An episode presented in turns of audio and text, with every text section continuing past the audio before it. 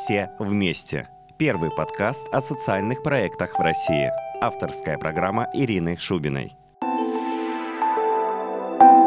Всем добрый день, в эфире очередной выпуск подкаста «Все вместе». Подкаст «Все вместе» — это первый подкаст о социальных проектах в России. И сегодня у меня в гостях Влада Гасникова, пиар-специалист общественной организации «Ночлежка». Влада, привет! Привет, Ира! Расскажи, пожалуйста, про вашу общественную организацию. Она у всех на слуху. Вы очень много всего делаете. А, ну, если вот так вкратце вообще, чем вы занимаетесь, какие есть основные направления? Угу. Ночлежка появилась в 1990 году. А, и с, вот уже почти 25 лет появилась зимой 90-го года. Ночлежка оказывает э, всестороннюю помощь бездомным людям или лицам, не имеющим регистрации. Э, у нас есть э, проекты гуманитарной направленности. Это ночной автобус и пункты обогрева. Ночной автобус кормит бездомных людей каждый будний день. А пункты обогрева — это сезонные проекты, такие теплые отапливаемые палатки, которые устанавливаются в холодное время года в Петербурге для того, чтобы бездомные люди могли переночевать в тепле в безопасности. Но э, если помогать бездомным людям только кормя их, предоставляя им ночлег, то, в принципе, это, как нам кажется, такой тупиковый путь, потому что э, люди только едя еду и спя в теплом месте, не решают тех проблем, из-за которых они оказались на улице. Поэтому мы оказываем им комплексную такую реабилитационную помощь. У нас есть приют, э, рассчитанный на 52 места, в котором люди живут на период реабилитации. В это время они получают полную помощь социальных работников, юристов, психологов, э, которые помогают им, в зависимости от сложности ситуации, решить вопрос э, с восстановлением или вообще даже первичным получением документов. Есть и такие люди, у которых совсем никогда ничего не было. Помогают э, устроиться на работу, найти родственников, уехать домой, если это люди, приехавшие из других городов или из других стран. Вообще, в принципе, почувствовать себя человеком, для этого нужна помощь психологов и даже специалистов, которые занимаются арт-терапией с людьми, которые побывали на улице, которые живут в нашем приюте. Но поскольку возможности приюта ограничены, вот эти 52 места, это самый большой в Петербурге приют для бездомных людей, но все равно поселить всех, конечно, мы не можем. То есть люди живут в приюте на то время, пока им оказывается помощь. Это может быть несколько месяцев, а может быть и несколько лет, если ситуация очень сложная. А поскольку бездомных людей в Петербурге по нашим подсчетам до 60 тысяч, то э, у нас есть консультационная служба, где специалисты по социальной работе и юристы ведут приемы людей, которые в нашем приюте не живут, но приходят, получают ту информацию и поддержку, которая им нужна. Наши специалисты ходят с ними по всевозможным инстанциям, помогают им писать разные бумажки, которые нужны для того, чтобы восстановить документы, рассказывают о том, как, что дальше делать в этом загадочном бюрократическом мире, в котором и человек, который дома живет и может там спокойно пользоваться интернетом и телефоном, может очень легко запутаться и опустить руки, если там, может, нужно восстановить или получить впервые. И юристы оказывают э, юридическое сопровождение и э, так дистанционно рассказывая человеку, что ему нужно делать, и защищая в судах интересы людей, которые к нам обращаются.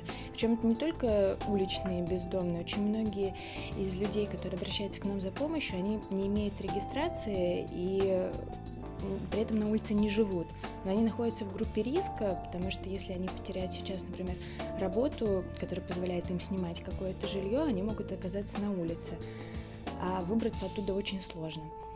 Ну и кроме этого у нас есть э, такие проекты вроде как напрямую с помощью бездомными не связаны, например, проект по распространению опыта ночлежки или э, проекты, связанные с, со связями с общественностью, привлечением внимания к проблеме бездомности и проведением акций. Но без этих проектов э, решение проблемы бездомности, оно, в принципе, не было бы таким комплексом, комплексным и решала бы только проблемы каких-то единичных людей. Но вот еще у нас есть такой большой серьезный проект «Защита прав», который заключается в анализе законодательства, в лоббировании интересов людей, которые не имеют регистрации или документов на государственном уровне. И это все такие глобальные проекты, которые не дают результатов за один день.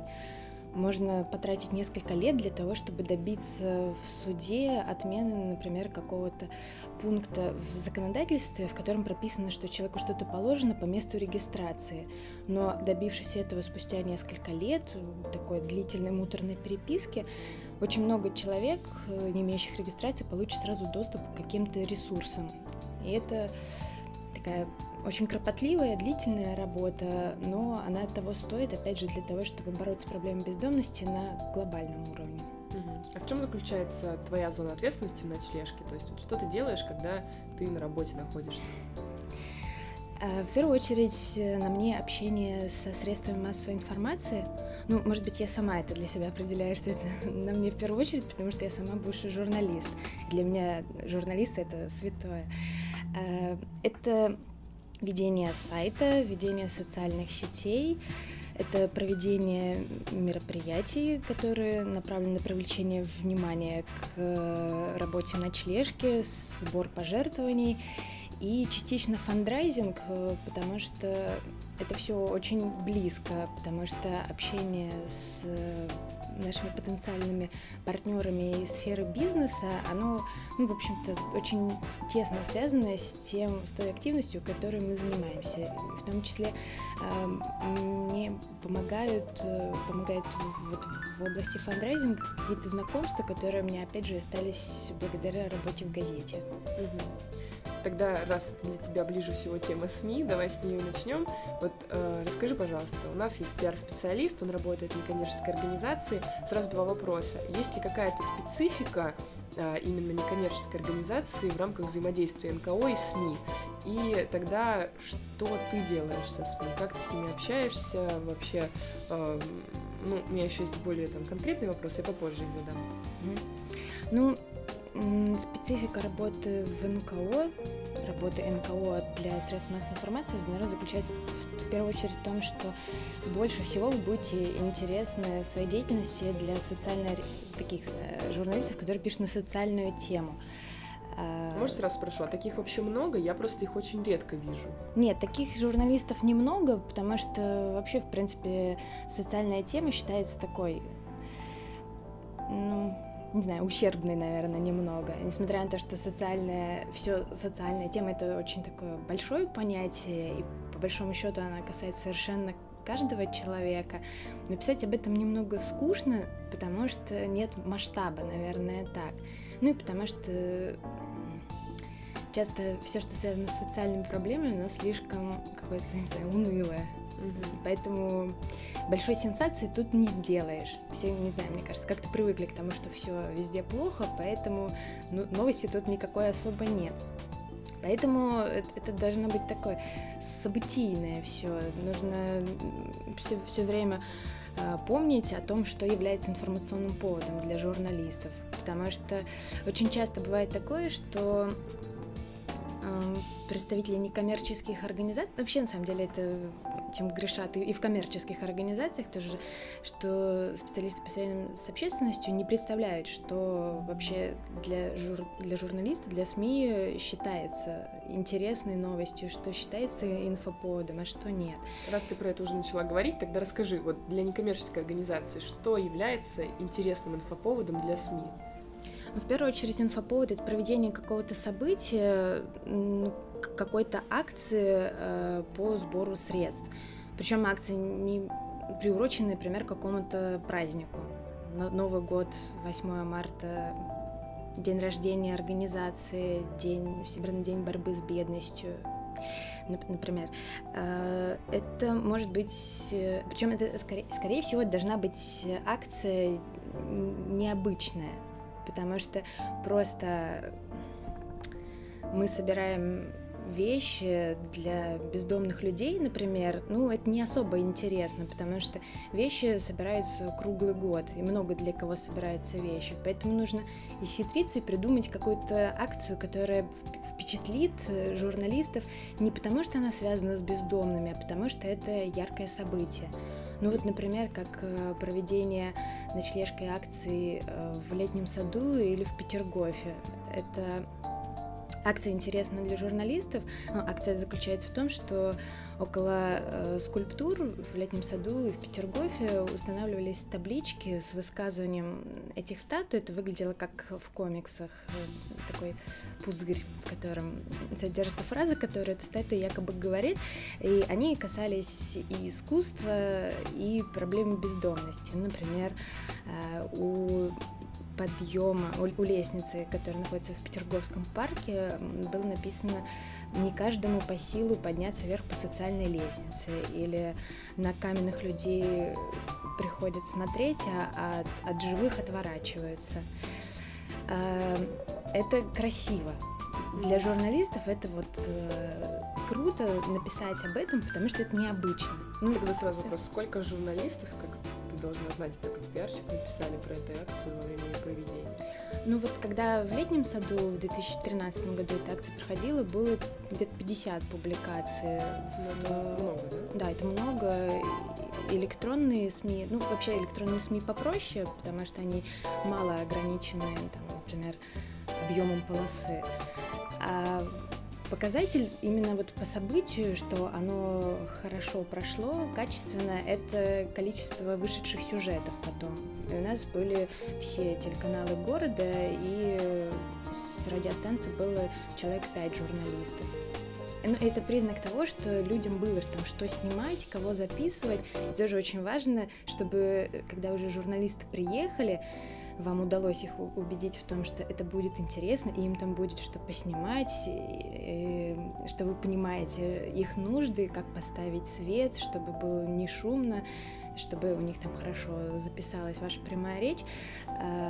Очень важно, чтобы на месте все было так четко сработано, чтобы не в нужном месте стоял спикер, чтобы он быстро записал э, то, что нужно журналистам, ответил на их вопросы емко и коротко, при этом, чтобы картинка была не размазанной и ветер не задувал.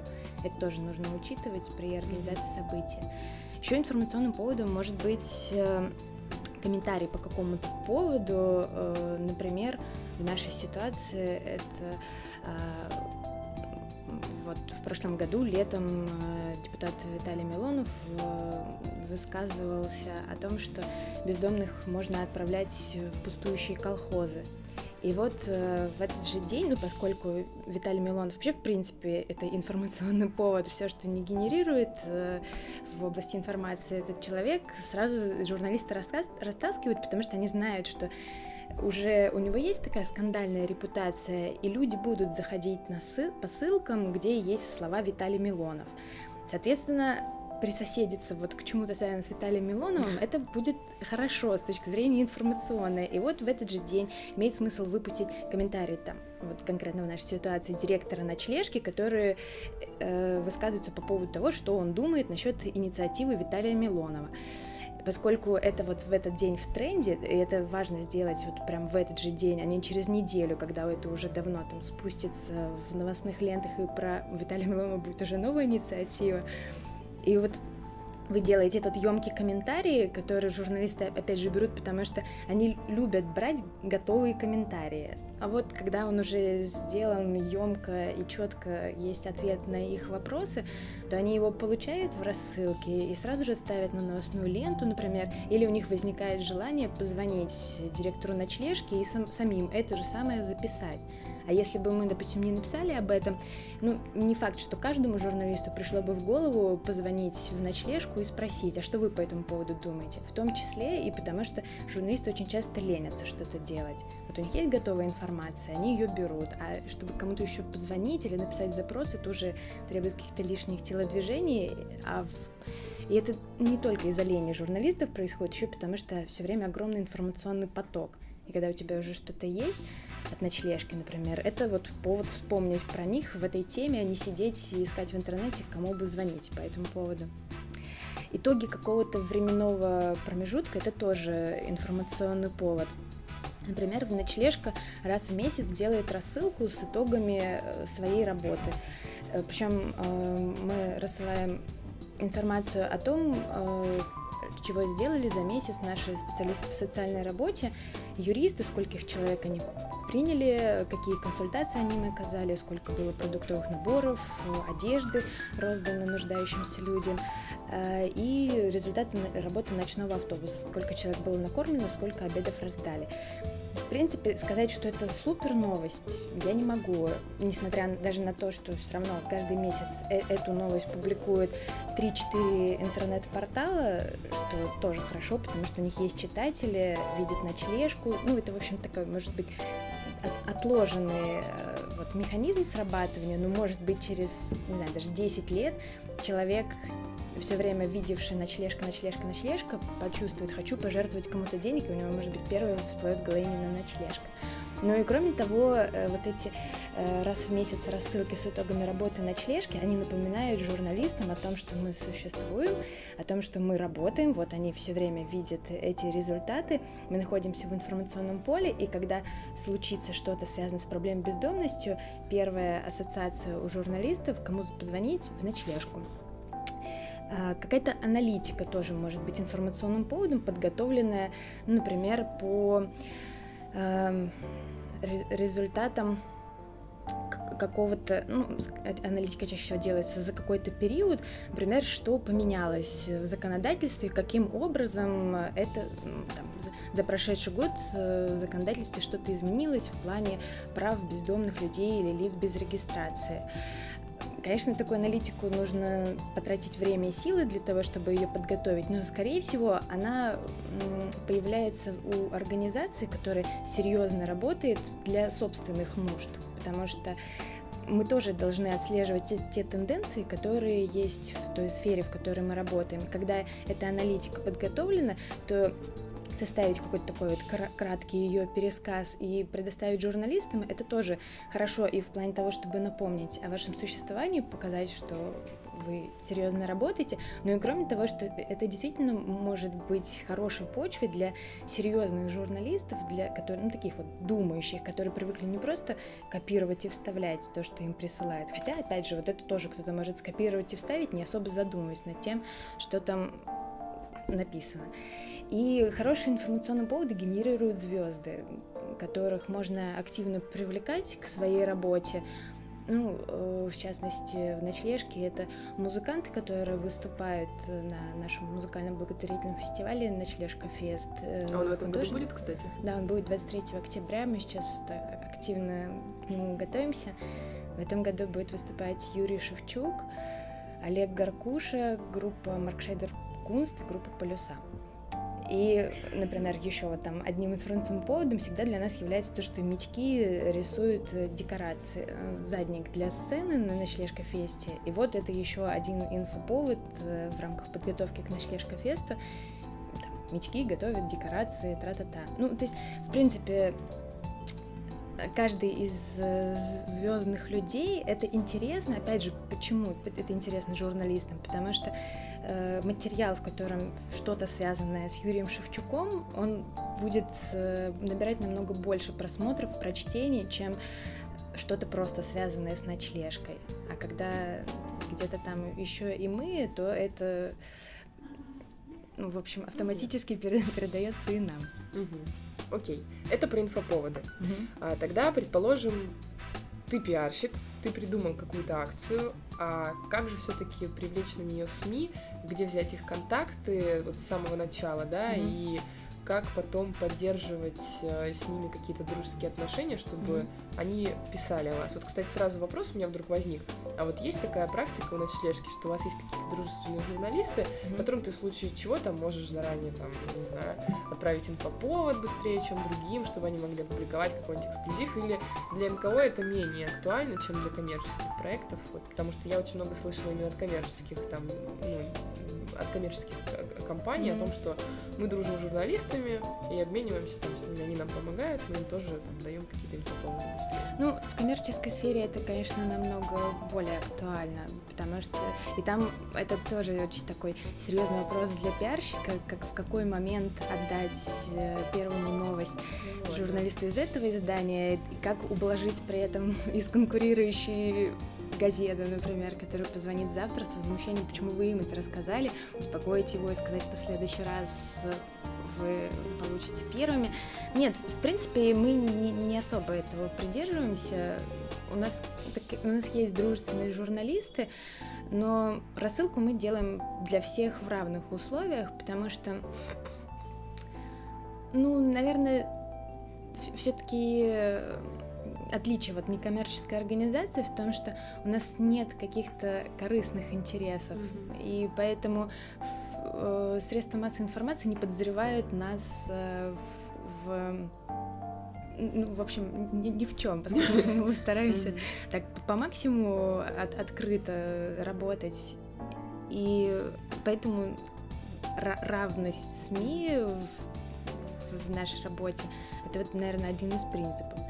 Если к нам кто-то обращается за каким-то дополнительным, с каким-то дополнительным вопросом, за более подробным комментарием, мы всегда это даем. Это тоже непреложное правило, как только обращается журналист. Ну, это вот для меня святое. Я складываю все остальные дела и, и готовлю ответ именно к тому моменту, когда журналист указал свой дедлайн. Ну, потому что портить... Ну, не знаю, мне кажется, что это очень недальновидно, не отвечать вовремя на запросы журналиста, в каком бы издании он ни работал. Даже если чисто как э, читатель или зритель ты можешь относиться к этому изданию немного по-снобски, но это очень непрофессионально. Нужно сохранять тут э, спокойствие.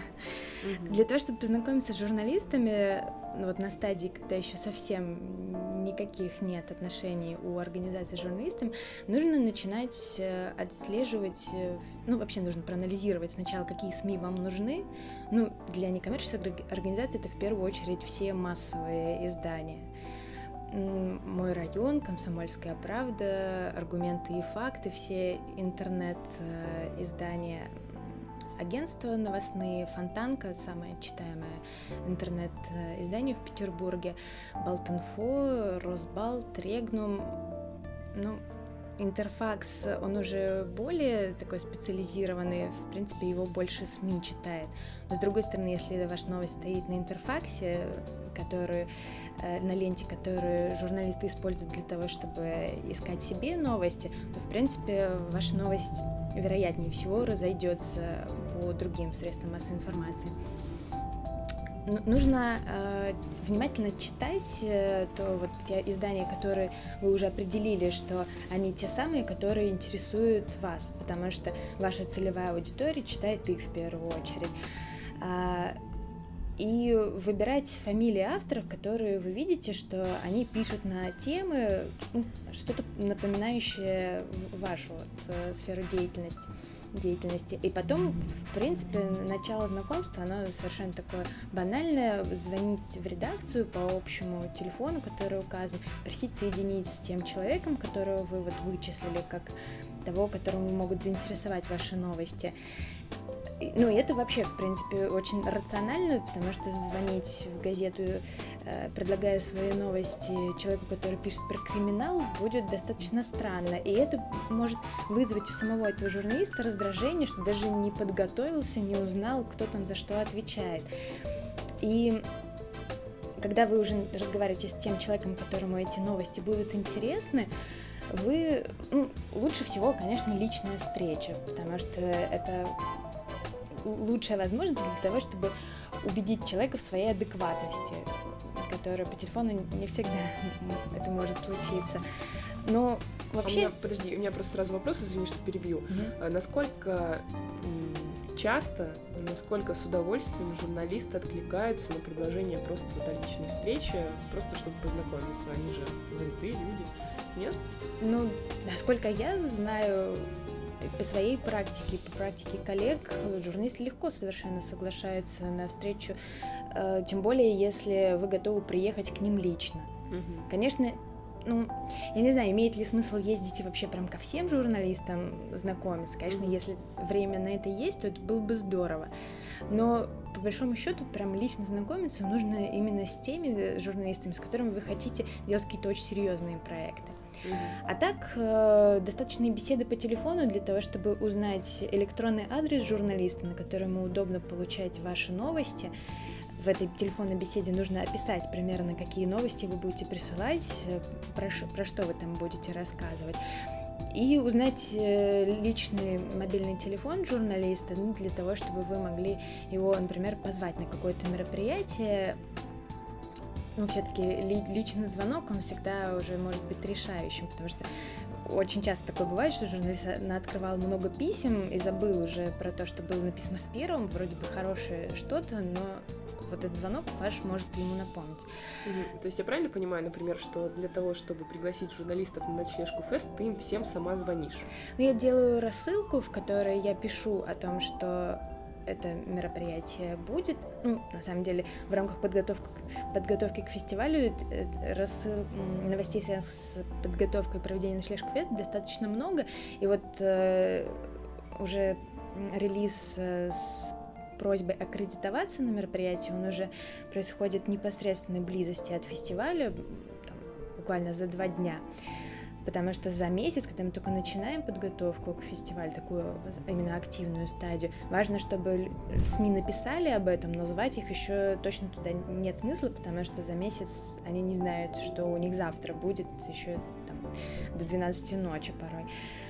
А, вот в этой рассылке указано там подробнейшим образом, где, во сколько, что там конкретно будет. Я всегда это выношу в лид, в первый абзац, для того, чтобы э, журналисты могли пробежать глазами заголовок под заголовок и лид, в котором вот вся эта основная информация, ну, как совершенно такой выжимка того, что там будет дальше написано там 23 октября, 19 часов, клуб «Космонавт», адрес обязательно указать, и мероприятие, и перечислить звезд, которые там будут. Ну, потому что читать целиком, ну, надо быть реалистом, никто целиком текст, не заинтересовавшись, читать не будет. Поэтому вот в самое начало должно быть вынесено все самое важное.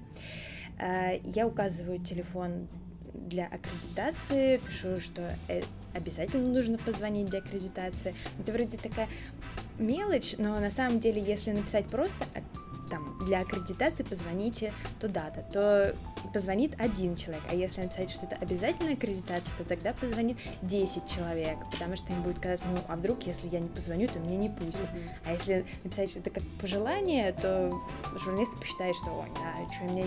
А эта аккредитация, она, в принципе, нужна мне, для того, чтобы я понимала, кто вот отзвонился, значит, они идут, я там себе ставлю плюсик. Соответственно, те, кто мне важны, в первую очередь, это телеканалы, я сама их прозваниваю для того, чтобы сказать, ребят, посмотрите еще раз в почте, ну что, вы придете, и вот уже услышав лично по телефону, я более спокойно. Собрать эту журналистскую базу — это достаточно такая кропотливая работа. Э, в начале пути она может занять очень много времени. Поэтому, если есть какие-то дружественные пиарщики, которые ну, просто использовать свои личные знакомства, которые работают со средствами массовой информации, ну, конечно, тоже тут надо а, а, быть реалистом и, допустим, э, пиарщика, который работает э, на Кировском заводе, у него просить его базу СМИ, наверное, нет смысла, потому что он в первую очередь работает с деловыми изданиями. Деловые издания ваши новости мало интересуют. Mm-hmm. А вот э, пиарщик, который будет в какой-то такой сфере, рассчитанный на массу читателя, вот его база будет вам прям самое то. И вы просто можете объяснить человеку, своему знакомому пиарщику, зачем эта база вам нужна, ради какого благого дела. И, в общем-то, получить ее не так уж сложно. Ну, то есть, э, на самом деле, ты меня очень сильно удивила. Нету разве такой истории, что вот, например, я не знаю, у меня будет какой-нибудь проект, я тебе позвоню, скажу, Влада, дай мне, пожалуйста, там базу для вот такого-то проекта. Ну, то есть ты согласишься. Вот нет такой темы, что типа, это моя база, я ее копила, я ее храню, нет? Ну, если говорить о нашей сфере, вот я бы, например, коллегам из другой благотворительной организации Ну, я бы очень подумала, давать эту базу или нет. К тому же это не, не только там моя личная наработка, это уже там заслуга ночлежки в целом, там все ее истории. Но я говорила сейчас про пиарщиков, которые работают, ну, в какой-нибудь коммерческой, например, компании, но с массовым таким сегментом. Вот им, в принципе, вы, ваши интересы никак не пересекаются. Вот ваш, вот этого пиарщика, который работает, ну, например, в какой-нибудь компании по производству ну, какой-нибудь массовый ор- продукт, органи- да, какой-то массовый продукт или ор- организации, э, которая Мегафон, занимается, например, наверное, да, или э, организации, э, которая занимается проведением каких-то мероприятий. Вот, да, скорее всего, там концерты, например, какие-нибудь. Это вот самая такая масса. Ну, конечно, там есть тоже свой раздел там каких-то музыкальных СМИ. Но эту базу тоже надо так внимательно почитать, чтобы удалить те адреса, которые, скорее всего, не будут, владельцы которых, скорее всего, не будут рады вашим новостям. Ну, а на самом деле можно и им тоже присылать, сами отпишутся. В конце концов, это не так уж сложно сделать. Mm-hmm. Окей. Давай перейдем к пиару. А, какие могут быть целевые аудитории вообще с точки зрения public relations у некоммерческой организации? И э, что ты делаешь в этом направлении? Ну, у нас э, первая очередная целевая аудитория – это наши жертвователи из числа обычных граждан. Э, поскольку мы в своем бизнес-планировании такой основной акцент делаем на частные пожертвования, то в первую очередь мы работаем с частными жертвователями. Это в первую очередь работа в социальных сетях, и э, вот работа в э, СМИ ориентированная ну, на, на такого, на обычного человека. Он может быть, в принципе, кем угодно, но вот как единица, такой живой человек, он самый простой. Угу. Для того, чтобы людям было интересно, интересны те новости, которые мы делаем, и наша деятельность вообще, в принципе, как-то интересовала людей, мы стараемся все делать, э, исходя из принципа, если бы было ли бы это интересно нам самим. И с учетом того, что э, очень много сейчас людей пользуются интернетом, и интернет очень всех разбаловал, потому что можно посмотреть, э, даже живя в глухой деревне, если у тебя есть интернет, какие крутые штуки делают какие-нибудь ребята из Америки. То если в, в твоей деревне будет проводиться какая-то акция, и она будет ну так, уныло сделана, то у тебя это не вызовет никакого отклика. Поэтому нужно делать все с фантазией и ну, например, если брать написание постов для социальных сетей, то нужно и делать такой разумный баланс человечного, э, интересного, но при этом и познавательного. Ну, не ударяться совсем там что-то веселое, но и, и морализаторство тоже никому не нужно, потому что социальные сети это хотя у них уже очень много функций, но в первую очередь это развлечение для человека, и перегружать его, например, э, фотографиями страдающих людей совсем не нужно, потому что человек, такой человек отпишется от э, группы, ну, не хочется никому видеть постоянно боль и страдания, потому что люди просто не знают, как на это реагировать, и хочется изолироваться от этого. Другая целевая аудитория, э, с которой мы работаем, это бизнес. И это вот вторая по значимости для нас аудитория после частных пожертвований, корпоративные пожертвования в нашем плане, вот к чему мы стремимся, должны, должны вот в идеале 50 на 50 составлять бюджет ночлежки. Пока это, к сожалению, не так. Эм, работа с корпоративными э, жертвователями, потенциальными корпоративными жертвователями заключается в том, чтобы э, ну, во-первых, опять же, работать через СМИ, они просто знают о вас, начинается все как, как личности. Э, потому что человек на работе, он все равно еще продолжает оставаться тем человеком, который он сидит вот за компьютером и читает, например, ленту новостей, видит слово «ночлежка», и в тот момент, когда ему нужно принимать решение как там директору по рекламе, он еще помнит как живой человек слово ночлежка, который он там читал в новостях, свободное, может быть, от работы время. А, работа с корпоративным сектором, она подразумевает под собой а, такую презентационную в основном функцию и договаривательскую. То есть э, часто мы начинаем работать с бизнесом, ориентируясь на какие-то знакомства первоначальные, какие-то знакомства кого-то из сотрудников или знакомства через каких-то знакомых. Ну, то есть, когда ты кого-то в компании знаешь, и заручившись его знанием о том, что вы достойная организация, хорошие ребята в первую очередь, уже намного проще работать. Но одного доброго отношения в э, корпоративном секторе недостаточно. У вас должна быть грамотно представлена ваша работа, и очень четко должно быть сразу понятно, э, сколько вам нужно денег, на что и какой будет результат, потому что это вот те вещи, которые в первую очередь интересуют бизнес. И важно уметь говорить с бизнесом на одном языке, давать им почувствовать и прям, прямо, в общем-то, говорить о том, какую выгоду они могут иметь от того, что они будут с вами работать. В том числе и в плане упоминаний в средствах массовой информации.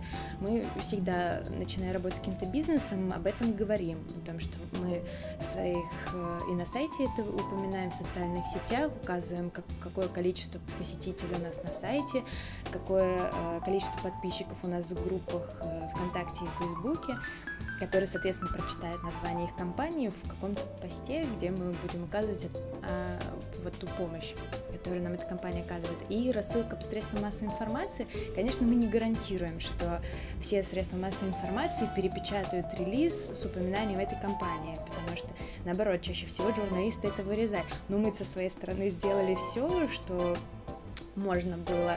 А, ну, в принципе, никаких больших секретов по работе с бизнесом тоже, мне кажется, нет. Это такая кропотливая тоже работа, которая чаще всего заключается больше именно в переписывании по электронной почте. Но нужно быть очень тоже такими чуткими пожеланиями бизнеса, потому что частные пожертвования, они хороши своим там, скажем так, количеством частные пожертвования берут, а вот корпоративные пожертвования берут качеством. То есть э, намного надо больше сил потратить для того, чтобы договориться с одной компанией. Это не так, как с частным лицом. Ты написал впечатляющий пост, и человек пошел и бросил 100 рублей в копилку. Но он сделал это один раз, но зато и там, допустим, 20 таких человек. И это произошло там за один раз, такая эмоциональная вспышка. А в бизнесе эмоций-то особо и нет. Это что для того, чтобы вырос вот это долгосрочное какое-то партнерство, нужно много времени на это потратить. Но зато потом по итогам ты получаешь, допустим, за полгода переписки сразу много денег, и оно того стоит. Ну и к тому же работа с бизнесом, она хороша и в плане перспективы, потому что у бизнеса есть партнеры, которые так или иначе узнают о, о вот этой помощи конкретной организации. Ну, там тоже, в общем-то, такие человеческие моменты, потому что ну, если эти помогают, то, в принципе, и мы можем доверять этой организации, почему бы им не помочь. Но это тоже, в общем, все требует времени, но оно того стоит. И еще целевая аудитория — это органы государственной власти. Ну, я бы не сказала, что мы очень ориентируемся на государство которое э, финансирование от государства составляет примерно 10% бюджета ночлежки в качестве субсидий. Эм, ну, государство все равно нужно принимать во внимание, потому что какие бы отношения у организации не сложились с государством, э, потому что очень часто бывает такое, что некоммерческие организации, они могут быть более раскрепощенными в своих комментариях, нежели коммерческие, например, структуры. Но при этом э, нужно выстраивать какой-то диалог, несмотря на порой странные или какие-то вот воспринимаемые как бесчеловечные решения со стороны правительства – все равно нужно выстраивать и с ними какие-то отношения, потому что и там работают тоже люди. И эти люди принимают решения. Это вот государство как машина, она такая бесчеловечная, непонятно с какой стороны к ней подойти. Ну, например, э, взять электронный адрес э, того человека, который отвечает, например, в городском правительстве за ваш вопрос, и добавить, предупредить его о том, что вы хотите его включить в вашу базу рассылки, чтобы он тоже получал ваши пресс-релизы, это не значит, что он пресс-релизы ваши читает или редактирует каким-то образом. Он получает их наравне со средством массовой информации. Но для человека это значимо, что он узнает не из э, какого-то издания о том, что вы написали, а вот он наравне со всеми эту новость получил. Ну и в принципе нет ничего зазорного в том, чтобы написать о том, что государство вам помогает, если это так оно и есть. Ну, потому что вообще, в принципе, нужно быть честным э, и правдиво рассказывать о вашей работе.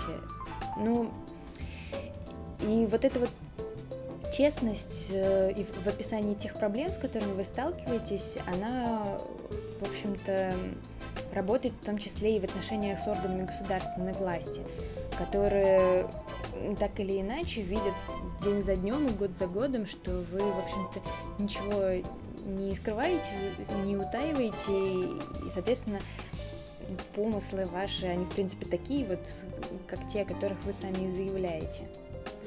Ну и то, что э, организация находится все время на виду в информационном поле, это важно в том числе и для руководителей каких-то государственных учреждений, которые могут принимать решения о вашем финансировании, потому что точно так же принимается решение людьми, они точно так же читают газеты, интернет-ленты, смотрят телесюжеты и даже если вы можете лично оскорбить кого-то из них, сказав о том, что что-то делается плохо в, в области помощи конкретной категории населения, которым там вы помогаете, то это, это руководитель вот этого там учреждения, который принимает решение, так или иначе, ну, не может уже там откреститься от вашей организации, потому что она все время на виду, и для всех уже очевидно, что вот вы этот вопрос решаете.